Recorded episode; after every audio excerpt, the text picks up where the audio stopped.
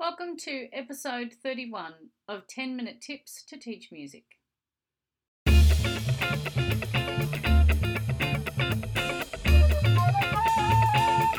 Welcome to 10 Minute Tips to Teach Music with Klerrisa Custom Music's very own Kerry Lacey. Hi, all. Welcome to episode 31 of 10 Minute Tips to Teach Music. Today, I want to have a quick chat about something called cycles of learning. Now, you might not have heard of it, um, but in 1967, uh, Karplus and Thier, I think is how you pronounce it, developed something they called the learning cycle. It was originally for a science curriculum improvement study, uh, and it was an inquiry based teaching approach that had three phases exploration, uh, concept introduction, and concept application.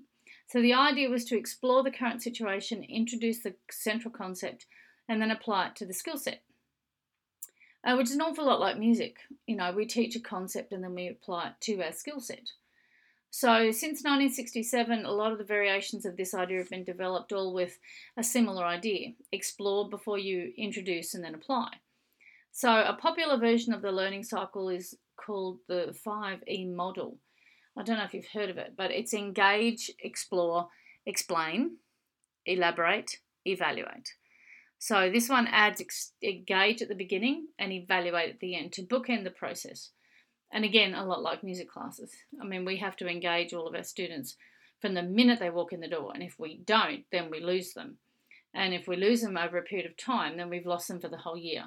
So um, the first couple of lessons, the first month, setting up a, a, a process or setting up a an environment is incre- incredibly important in music. So, why am I discussing this and what's it got to do with music? Well, with the growing changes in technology, content delivery is one area that has had a major overhaul over the years. As teachers, we're always on a hunt for a different way to engage with the students and the content. As a leader of technology in the department I work in, I've tried many different platforms uh, over the last five or six years and I think I'm nearly convinced with some of these platforms. Um, so, to help you out, I thought I might talk through how I deliver content to my classes. Because I think looking at other people's processes and what they do, you might not agree with all of it, but there might be something there that will be of use to you. Um, over the years, I've tinkered with using paper notebooks and a myriad of tech interventions to empower the process. Um, Evernote, Google Docs, OneNote. Every method's got its benefits and its drawbacks. Um, sometimes it simplifies some steps in the process, but then it complicates it for the students. So let's be realistic. It's the student that needs to understand and have the confidence. So I think I'm nearly at a point where I seem to be reasonably happy with what's happening. Um, so when I first um, started teaching in my new school, we had Moodle, and whilst that works really well, it was a little bit old and tired looking. So I had the format changed to grid style. So if you use Moodle, see if you can get grid style, and that helped a lot um, because you're able to have these boxes. It's a bit like uh, current websites, although it's still a little stark, but it's not as bad as it used to be.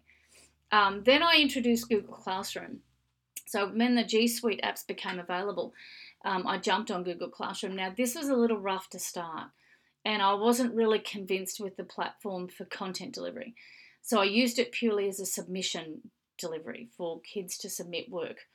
Um, I met a lot of other people who were really happy with it, but I found it was limiting. So I've been waiting, um, offering advice to Google Classroom, and finally, a couple of things that I was looking for have now been introduced. For example, um, they've introduced a classwork tab and they've introduced topics. So those two are very important. And if you tie that in with Google Sites, then you are in a real win. You really are. So when Google Classroom first came out, the setup was really a stream of consciousness with a bit of social banter thrown in. Then they added the option to create topics, which helped to sort the material. So the students could go and click on the topic they were working on, and all the posts came up for that topic. Um, they had an about section where you could actually put links, but it didn't really make much sense to the students. Why are we going to the about section for content? That didn't make any sense. So I've put some graphics on the podcast support material. So if you go to klerrisacustommusic.com.au, that's klerrisacustommusic.com.au, K L E R R I S A, um, you'll see a post for episode 31 and it's got all the graphics that I'm about to talk about. So, in the graphic, the first graphic I show, um, I've just got a picture of um, what it used to look like without the classwork tab and now what it looks like with the classwork tab and the fact that you can find that in the bottom left hand corner there's a grey question mark. You just click on that and it asks you do you want to add a classwork page? Be warned though when you do do that your stuff will disappear. So things will move into the classwork tab or move to a different post or shift the way it's gone. So just be warned okay if you do flip something that you've already been working on. Um, the next screen I show is actually a, a, snapshot of what it looks like now. So there's an option to, used to have an option to add assignment questions and reuse a post. Well, now you have material, which is a fabulous addition. Um, it's a real game changer. With the topics, you can now add material in the classwork tab, which makes the content delivery much more streamlined. So when you go to look at the graphic, I've got score reading title, I've got an assessment task title, then I've got a missed lessons title. This comes from my senior classes. Um, uh, my senior classes, usually someone's away uh, in my class most days. So I've decided that I'm just going to record what goes on in each classes, in each class, and put it up on Google Classroom under missed lessons. So we have the date and what they were studying and, and everything, and I take snapshots from the board, uh, anything that I talk about, anything I'm presenting, I'll video or I'll audio record and then the kids have got it there if they're away, which is quite useful. Um, now, I've teamed up the use of Google Classroom now with the Google Sites. Now, the old Google Sites was really quite uninspiring, and there's a little graphic showing you what it looks like, but the new sites are much more engaging. Um, and they integrate with the G Suite really well with Google. So I put a sample of my gaming website that I set up for the Year 8 classes. And as I said, the integration of the apps is quite efficient. Um, starting with the platform, you can see there are a number of layouts and options. You can insert pages, embed video from a number of sources. You can add images, text boxes, files from Google Drive, forms, all sorts of things. And I've just popped some little graphics in to show you what it looks like. Um, finding Google Sites is really simple. When you go to Google Drive and you click the new button, you normally get Google Docs, Google Sheets, and Google Slides. They're usually the only three that come up. And then the next thing underneath says More. Well, if you click more, you'll get Google Forms, Drawings, Maps, and Google Sites. So it's the new Google Sites you want. When you set up the websites for the um, unit of work, I then followed the learning cycle idea. I'd introduce the unit background and I'd follow that by the skill set in stages. For the gaming website, I made it as levels.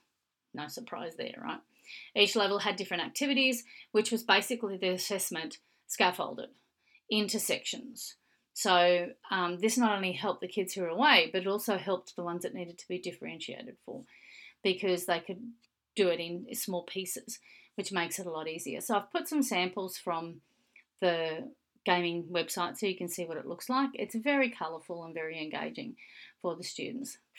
Now, the last little piece of strategy that I engaged in this process to make things more attractive to the students and to make learning a little bit more um, concrete, I guess, is a place called Playposit. That's P L A Y P O S I T. Now, it's an online location where you can add video from most places. Um, video can come from YouTube, Vimeo, you can upload your own videos. So, lots of locations. It's free. There is a paid option, but I haven't had to use it yet. So, this is a good thing.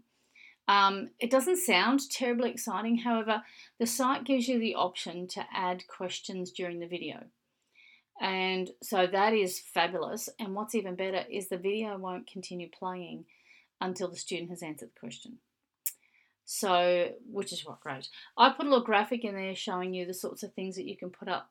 You can put up multiple choice free response, um, polling surveys, a check all, fill in the blank, uh, a discussion Forum can go in there, a few other things.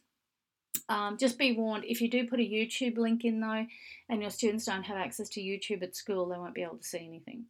So just be, be aware of that. That's a bit of a trick for young players. Now, there's plenty of pre made um, bulbs that people have created already, Um, and the bulbs is what they call videos with questions. Um, and the thing I think I'm most impressed with is the feedback option. So when you actually click on the statistics next to the uh, video you've created, you can create classes. So you could create a class platform, the students can join the class, and then you can shoot the video through to them. And then all the students' names come up and their statistics come up. So you can see out of uh, this particular graphic I'm looking at, it's got 12 students in it for example, it tells me how many students got each question correct, how many got it incorrect. It tells me how many finished it. And then it breaks it down individually to what the students did. So I'm looking at three student samples here. One student only did 22% of the questions, another one did 78, another one did 89. Um, sorry, uh, pardon me. Um, one group got 22% right, 78% and 89%. And it can tell you how long they actually stayed there. They have to pause the videos sometimes to, or the videos paused, how long it took them to actually answer the next question. So it's a really good tool for understanding how the students are engaging in the video materials, um, how they uh, are processing the information, uh, and it really ch- is a, a game changer to the worksheet that you normally give for kids to watch the video. Because let's be realistic, they don't actually watch the video, they just wait for the answers to the questions they wait for the clue. Well, this one, they have to have had watched the video. And I've experienced my students, they watch the video, get to the question, and they go, I don't know the answer to that because I wasn't really paying attention. Then they have to go back and watch it again. And so it really fixes that sort of problem of those students that are just looking for the key phrases or the regurgitation materials. So um, I do like PlayPosit a lot. So have that go, give that a go in classes as well. I do find that very useful. Great for homework. Great activity for homework. Um, so there's just a few ideas on how to create more engaging content um, and the delivery of such content to your students. Don't forget, again, if you've got any questions or you've got some problems you need troubleshooting or you want to just have a chat, um, email me at kerry at kerrylacey.com.au. That's K-E-R-R-I Lacey, L-A-C-E-Y dot com.au and, um, and I'll be more than happy to help out. Until next time, have a lovely afternoon, and we'll catch you next time on podcast 10 Minute Tips to Teach Music.